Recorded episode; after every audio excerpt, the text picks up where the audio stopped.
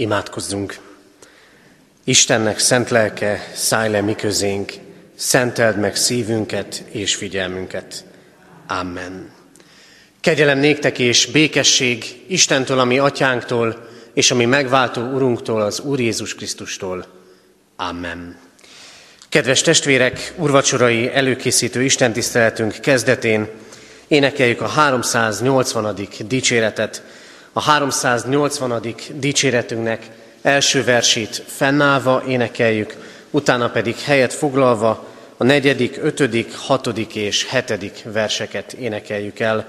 A 380. dicséret első verse így kezdődik, semmit ne bánkodjál, Krisztus szent serege. Jöjjetek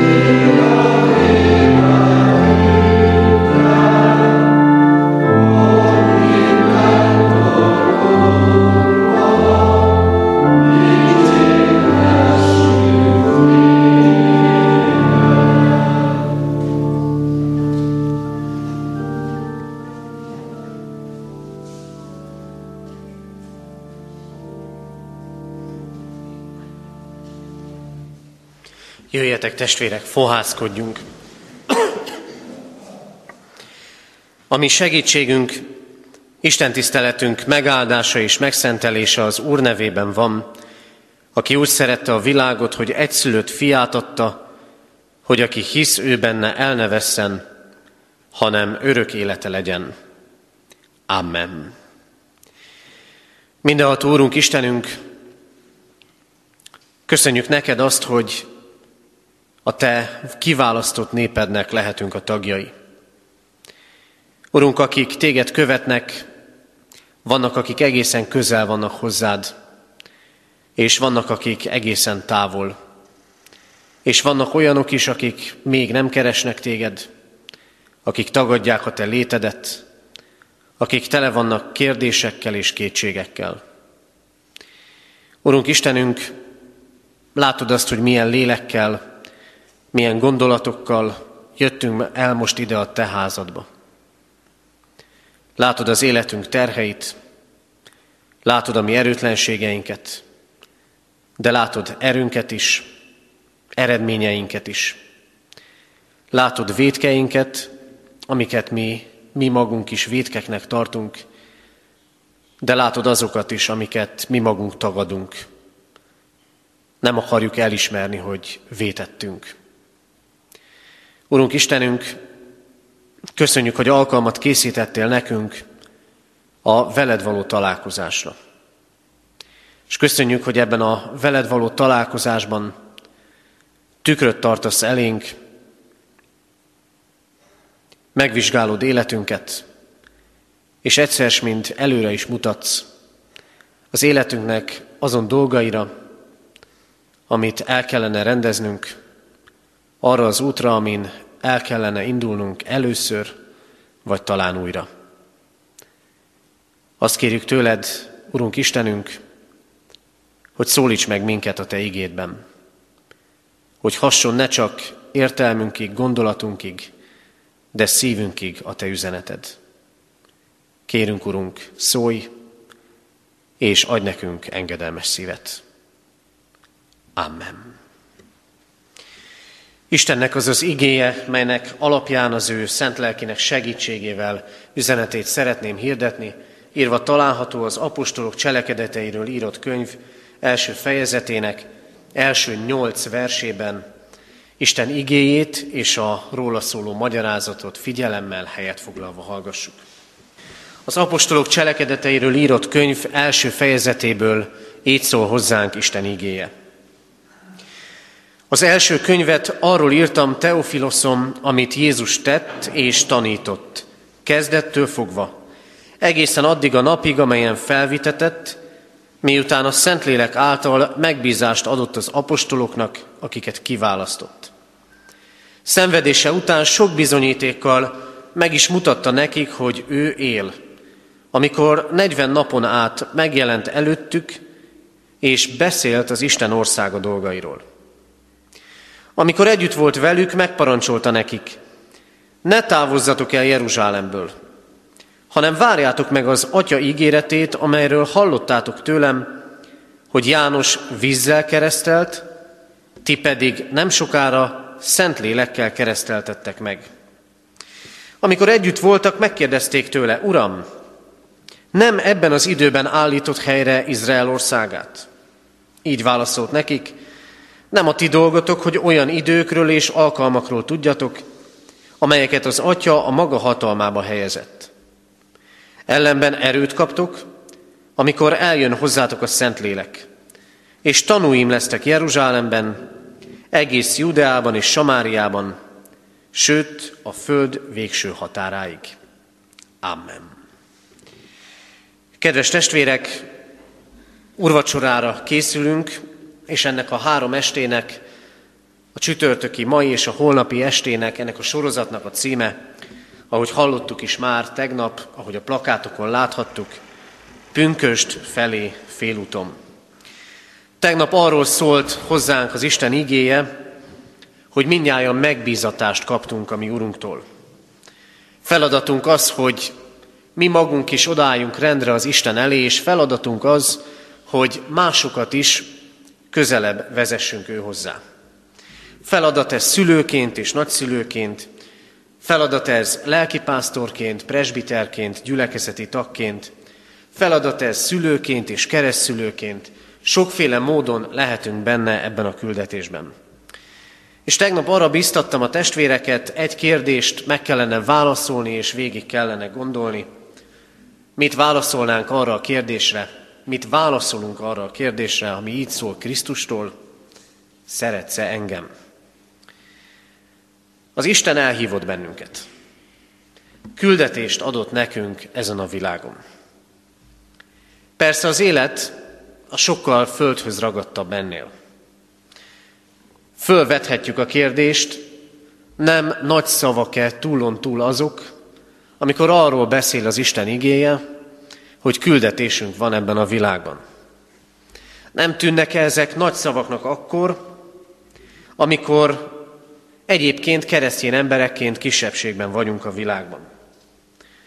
Nem tűnnek-e nagy szavaknak ezek, tegyetek tanítványán minden népeket akkor, amikor egyébként a magunk életének a problémáival is nagyon sokat küzdünk és vesződünk.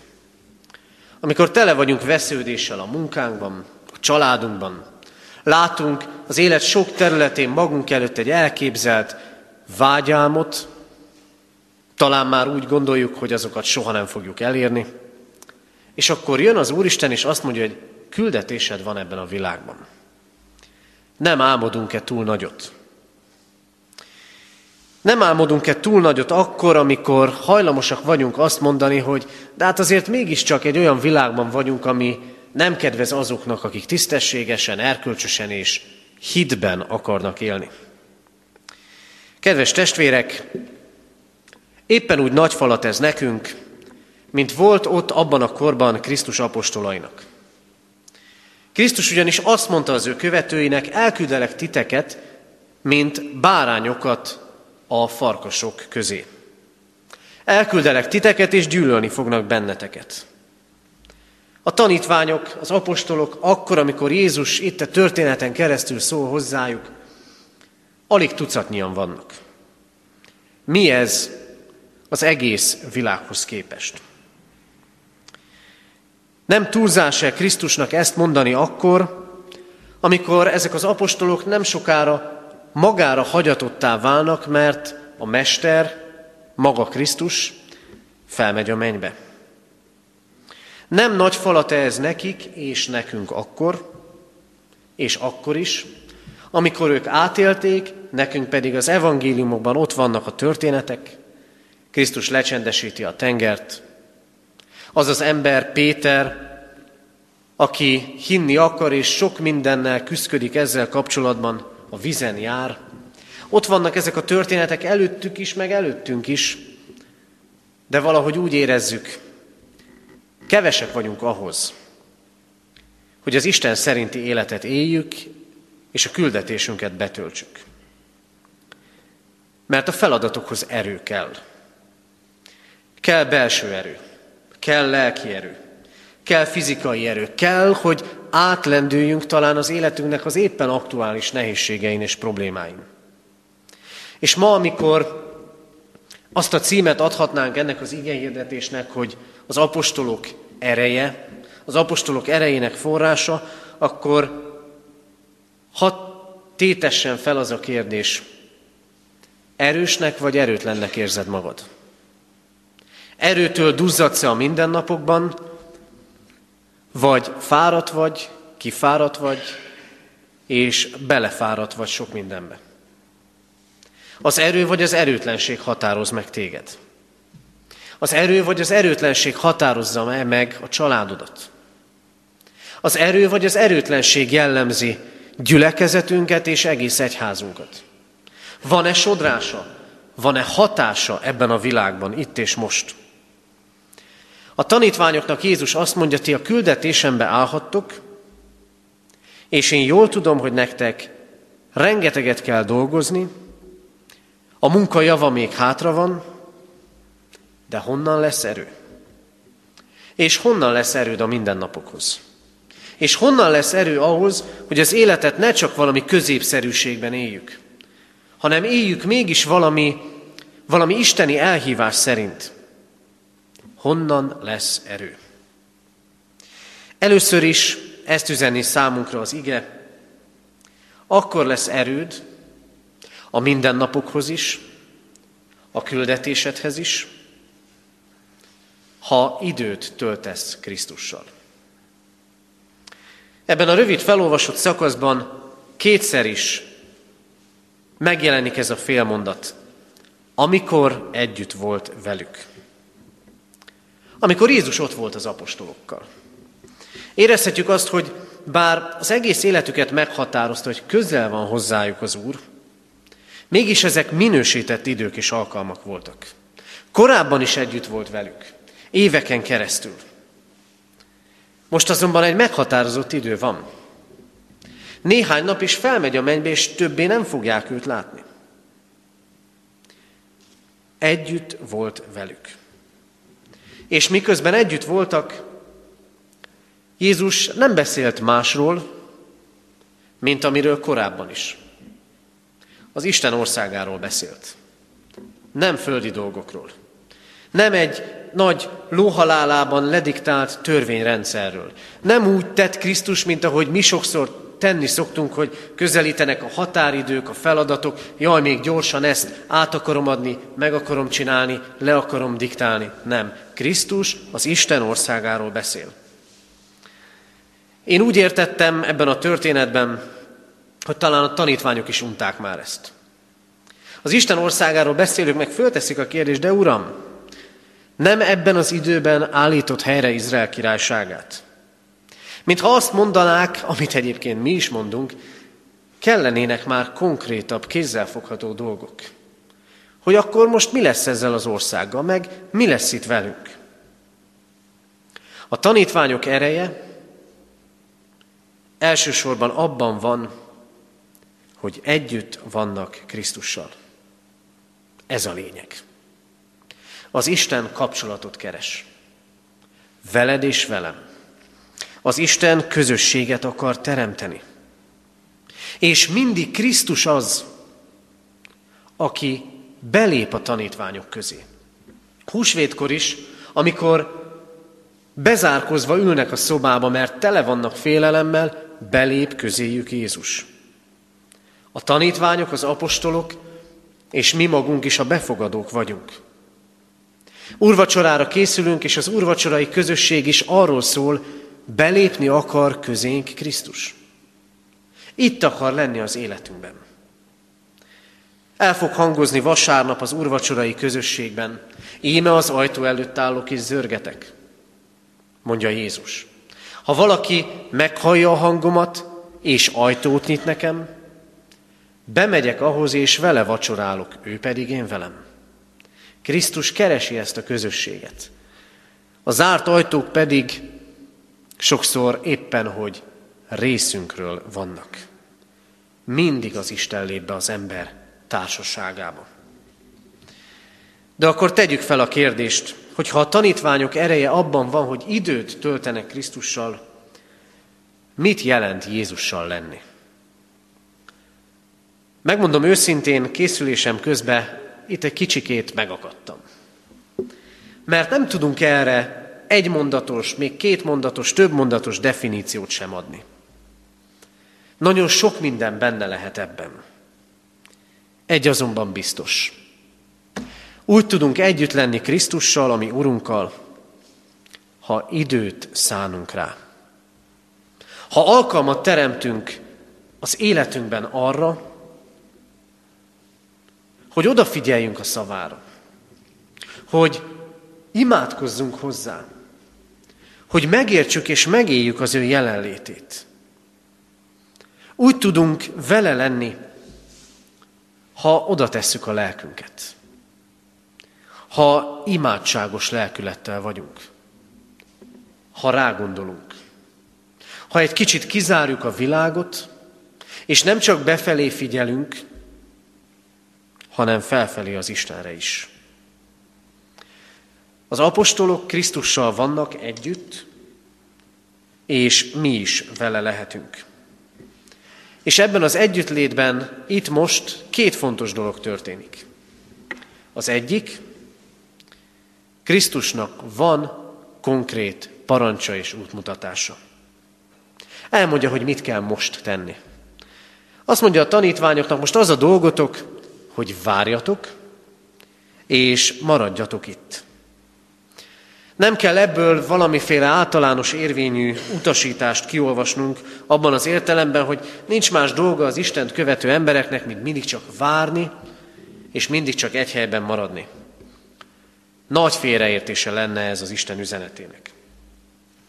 Ellenben azt mégis üzeni számunkra, hogy kell az életünkben olyan időszak, amikor várunk és veszteg maradunk. Annyira sokszor elmondtuk, és annyira sokszor éljük, kimondjuk, túlhajszolt az életünk. Mindig benne vagyunk valamilyen pörgésben, kapkodunk, nincs időnk semmire, egymásra se. Ebben a vonatkozásban nagyon fontos az, amit itt Krisztus mond. Ő azt mondja, most várjatok. Most maradjatok még együtt. Ne menjetek sehova. Majd eljön az az idő, amikor indulni kell. Az ember általában két hibát szokott elkövetni. Indul, amikor maradnia kellene, és marad, amikor indulnia kellene. Meg kellene találni az alkalmas időben az alkalmas cselekvést. Ideje van a várakozásnak. Ideje van a kivárásnak. És ideje van a vesztegmaradásnak. Miért erősödhetnek meg az apostolok?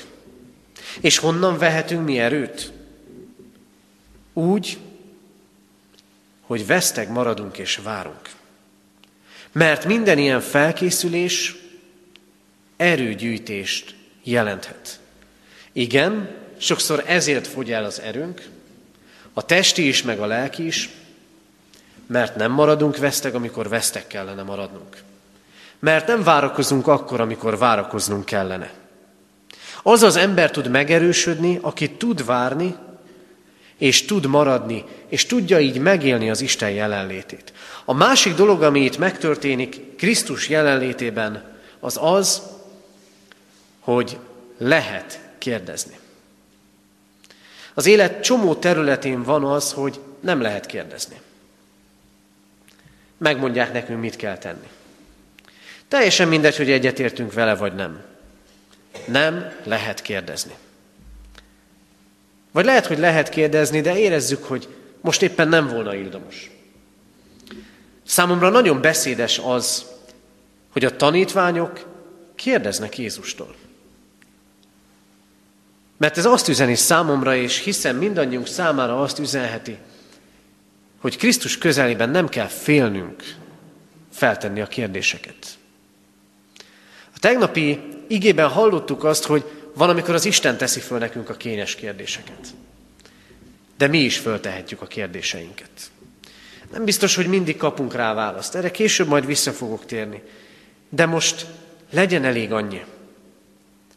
Az Isten jelenlétében lehet kérdezni. Mert bizalmi kapcsolatban lehetünk vele. Sokféle erőtlenségünk lehet. Tegyük fel most a kérdést, töltünk-e elég időt a mi Urunkkal? Azzal az Urunkkal, aki keresi a mi kapcsolatunkat és közösségünket. Aki bizalmi kapcsolatot akar létesíteni. Aztán másodszor akkor lehet erőnk, akkor erősödhetünk meg, ha elhisszük azt, hogy a jövőnk az Isten hatalmában van.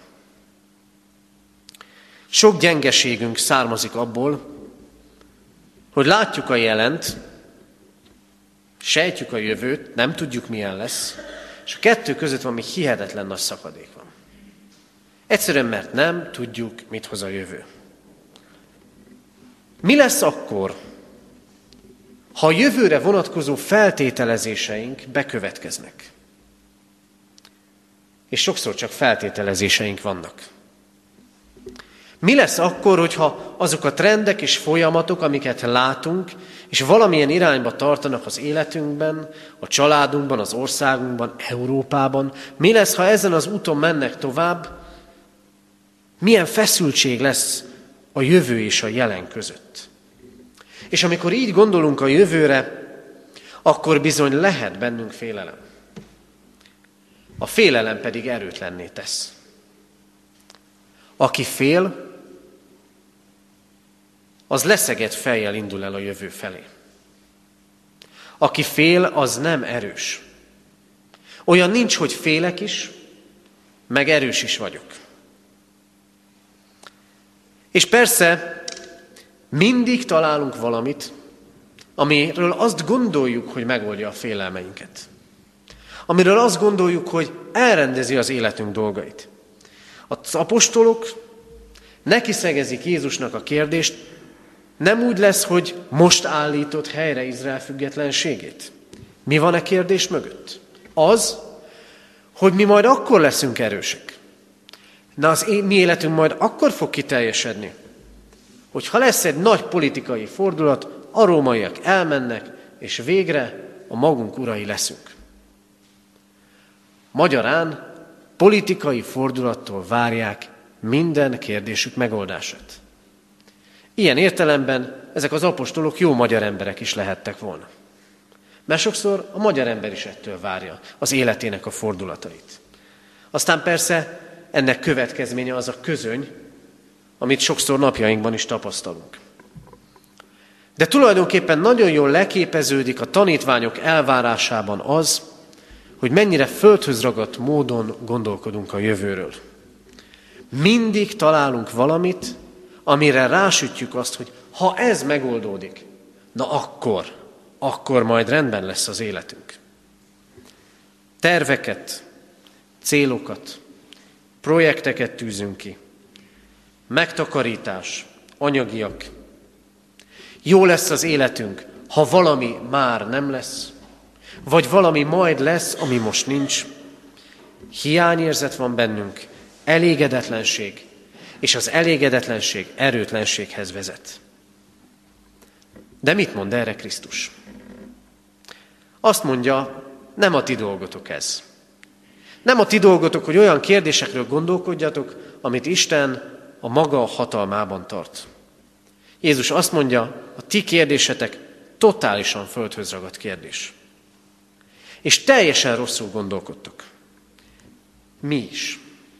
Teljesen rosszul gondolkodunk, és hamis az a hit, amikor azt gondoljuk, a földi válaszok, képzelt válaszok, majd megoldást jelentenek az életünk problémáira. Azt mondja Jézus, nem ez a ti dolgotok. És nem ezek a legfontosabbak. És azt is mondja, vannak az Istennek titkai. Nem szeretjük ezt hallani. Mert mi mindenre választ szeretnénk. Mert úgy gondolkodunk, hogy akkor tudunk bízni, ha van mindenre kő, kemény és meghamisíthatatlan és megkérdőjelezhetetlen válasz. Ezzel szemben az Isten igéje azt mondja, van, ami mindig titok marad. A titkok az Úré. A kijelentett dolgok pedig a miénk. Vagy ahogy János evangélium a végén olvassuk, azt mondja a Szentíró, sok mindent mondhatnék még nektek, de még most nem tudnátok elviselni. Vannak titkai az Istennek. De a legfontosabb dolog, hogy a legnagyobb titok mégis lelepleződött. Mert a legnagyobb titok az, ami Krisztus váltságában van előttünk. Amiről azt mondja a Szentírás, olyan titok ez, amiben angyalok is vágynak beletekinteni, de ti érthetitek és tapasztalhatjátok. A legnagyobb titok az az isteni szeretet, ami a kereszt halában jelenik meg előttünk.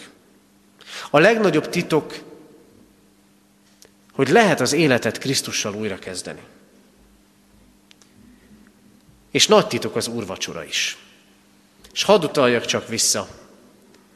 Akkor erősödünk, ha együtt vagyunk Krisztussal. A reformátorok így fogalmazták meg, az úrvacsora nem más, mint Krisztussal való misztikus közösség. Kicsit idegenkedünk ettől a szótól, hogy misztikus.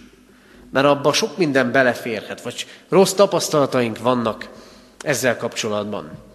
Azonban mégis érezzük, hogy éppen az urvacsorai közösségben is valami olyat élhetünk át, amit olyan érzéseket, olyan megtapasztalásokat, amiket nehéz szóba önteni.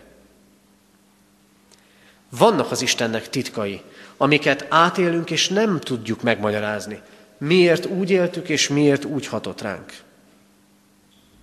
És amit tudhatunk, hogy a jövő az Isten hatalmában van. Amikor jövőre gondolunk, tele vagyunk félelemmel, és ezért erőtlenség lehet úrá rajtunk, de nincs jövő az Isten nélkül. Nincs olyan történés, ami felett ne lenne hatalma. Nincs megírva a jövőnk a nagykönyvben. Nincs végzet, ami ellen bárhogyan rugódozhatunk és dönthetünk, nem mehet másként. És nincsenek véletlenek. De nem ismerjük a jövőt, de azt az Istent ismerjük, akinek a jövő a hatalmában és a kezében van. És ha ezt az Istent jónak ismerjük, és szerető Istennek, akkor ez erőt adhat a jövőt illető félelmeinkkel szemben. És végezetül harmadik üzenetként ennyit mond Jézus a tanítványoknak, és ennyit mond nekünk. Erőt kaptok. Nem megszerzitek, nem úgy lesz az, hogy jártok templomba, és néhány év vagy évtized után egyszer csak betelik ez a képzeletbeli tartály, és akkor majd erősek lesztek. Erőt kaptok, amikor eljön a Szentlélek. Igen, az Úristen nem a jövőt mondja meg nekünk soha, hanem azt mondja, hogy lesz erőd a jövőhöz. Nagy üzenet ez. Nem a jövőt mondja meg az Isten, hanem azt mondja, hogy lesz erőd a jövőhöz. Lesz erőd kitartani az Isten mellett. Lesz erőd az életet küldetéseit megharcolni. A hivatásban, a családban, az élet minden területén. Erőt kaptok. Amikor eljön a Szentlélek, mondja Krisztus. A Szentlélek, aki több, mint erő. Az erő csak a következménye annak, hogy ő itt van. A Szentlélek több, mint erő, mert személy. Befogadhatjuk, és bennünk lakhat. Ezért ne csak erőt kérjetek az Istentől.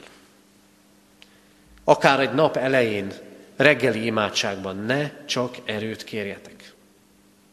Az Isten szent lelkét kérjétek. Mert az erő önmagában romboló is tud lenni. A gyűlöletnek is van ereje. A haragnak is van ereje. Aki agresszív, az is tud erős lenni. A nyers erő is erő. És az Isten nem fog senkinek bármire erőt adni, hanem szent lelketek akar adni. Akiről azt olvassuk, hogy a szent lélek az erő, a szeretet és a józanság lelke. Nem csak az erőé. Az erő szeretet nélkül gyűlölet is lehet. Elsöprő gyűlölet. Az erő józanság nélkül céltalanul csapkodhat jobbra-balra. Kérjétek a szent lelket, aki által erőt, szeretetet és józanságot kaptok. Pál így mondja, mindenre van erőm a Krisztusban, aki megerősít engem. Mindenre kérjetek erőt. Merjetek erőt kérni az Istentől. De egy dologról ne feledkezzetek meg. Nem csak annyit mond Jézus, hogy erőt kaptok, amikor eljön a Szentlélek, hanem azt mondja, erőt kaptok, és tanúim lesztek. Az erőt nem azért kapjuk, hogy eltetszelegjünk azzal. Az erőt nem azért kapjuk pusztán, hogy a saját életünket építgessük hanem másokat is építenünk kell. Erőt kaptok, hogy tanulságot tegyetek rólam. Hogy a tetteitek, az életetek és a szavaitok rám mutassanak és rólam beszéljenek. Erőt kaptok, mondja Krisztus. Kedves testvérek, sokféle erőtlenséget hordozhatunk. Sokszor válhattunk, válhatunk erőtlenni a magunk életének különböző feladataiban. Még odáig is eljuthatunk néha-néha, hogy feladjuk. Ma Isten igéje arra tanított és abban akart vezetni bennünket, hogyan lehet erőt meríteni. Erőt lehet meríteni úgy, ha időt szánunk az Istenre. Ha egyszerűen csak együtt vagyunk vele. Erőt lehet merítenünk azért, mert a jövőtől nem kell félnünk, hanem úgy gondolhatunk rá, mint a jóságos és szerető Isten kezében lévő időre. És erőt meríthetünk a Szentlélek által. Adja nekünk Isten azt, hogy legyen időnk vele lenni, hogy így lássuk a jövőnket, és így töltekezzünk be vele. És végezetül ma este is szálljunk időt arra, hogy végig gondoljunk valamit. Gondoljátok végig. Van-e időd, és ha nincs, miért nincs elég időd Krisztussal lenni? Amen. Jöjjetek testvérek, fennállva imádkozzunk. Urunk Istenünk, köszönjük neked, hogy Te erővel és hatalommal vagy jelen ezen a világon. De a Te erőd itt és most nem a mindent elsöprő, nem a minden gonoszságot rögtön megtorló erő, hanem a szeretet, a kegyelem és a megváltás ereje. Urunk, látod a mi erőtlenségünket, hogy mennyiszer megfáradtunk a szeretetben, hogy mennyiszer nem volt elég kitartásunk ahhoz, hogy elvégezzük mindazt, ami ránk bízatott, családban, munkában, gyülekezetben. Urunk, köszönjük neked, hogy te nem csak feladatokat bízol ránk, hanem azt mondod, tőled lehet előtt, erőt kérni. Ezért köszönünk minden időt, minden alkalmat, amikor veled lehetünk. És ad, hogy így a neked, szánt oda, neked odaszánt időben megértsük szándékodat, tudjunk várakozni, tudjunk maradni, várni a Te áldásaidat. Hadd legyen, Urunk, bennünk a bizalom irántad, és így tudjunk oda menni kérdéseinkkel és kétségeinkkel. Könyörgünk, Urunk, azért, hogy a jövőre tudjunk úgy tekinteni, mint amitől nem félnünk kell, még ha sok minden félelmetesnek tűnik is benne, hanem tudjunk úgy előre tekinteni, hogy látjuk, hisszük, ott is, akkor is a te kezedben lesz az életünk. A te kezedben, aki minden hatalom menjen is földön. És kérjük, Urunk, a te szent lelkedet, általa tölts el minket erővel, szeretettel és józansággal.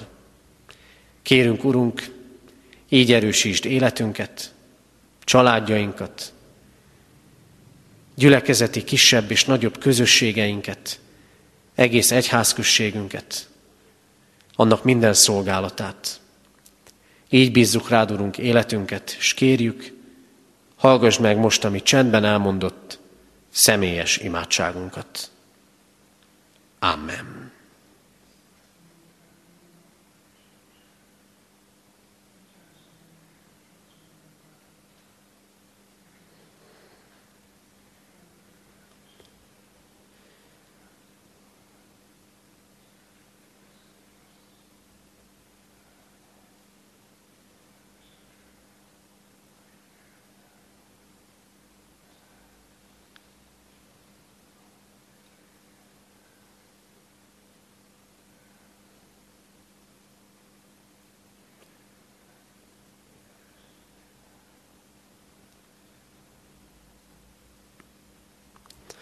Legyen áldott a Te neved, Urunk, mert meghallgatod a mi könyörgésünket. Amen. Imádkozzunk most úgy, ahogy a mi Urunk Jézus Krisztus tanított bennünket. Mi, Atyánk, aki a mennyekben vagy, szenteltessék meg a Te neved. Jöjjön el a Te országod, legyen meg a Te akaratod, amint a mennyben, úgy a földön is. Minden napi kenyerünket add meg nékünk ma, és bocsáss meg védkeinket, miképpen mi is megbocsátunk az ellenünk védkezőknek. És ne vigy minket kísértésbe, de szabadíts meg a gonosztól, mert tiéd az ország, a hatalom és a dicsőség, mind örökké. Amen. Hirdetem az adakozás lehetőségét, mint Isten tiszteletünk hálaadó részét. Fogadjuk most Isten áldását. Istennek népe, áldjon meg téged az Úr, és őrizzen meg téged. Világosítsa meg az Úr az ő arcát rajtad, és könyörüljön rajtad. Fordítsa az Úr az ő arcát reád, és adjon néked békességet. Amen. Foglaljunk helyet és hallgassuk meg a hirdetéseket. Hirdetem a testvéreknek, hogy holnap este is 6 órai kezdettel tartjuk úrvacsorai előkészítő istentiszteletünket.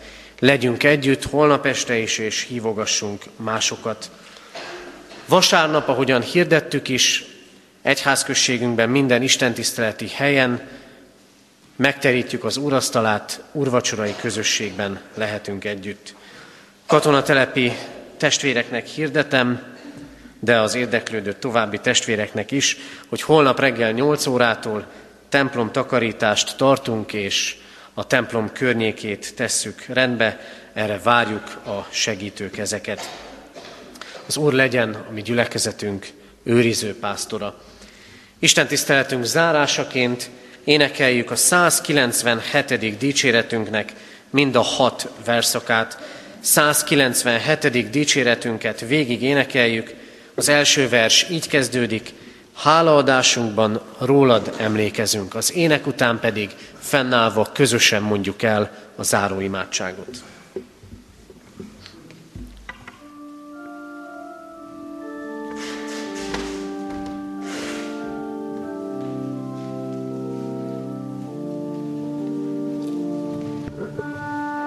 Amen.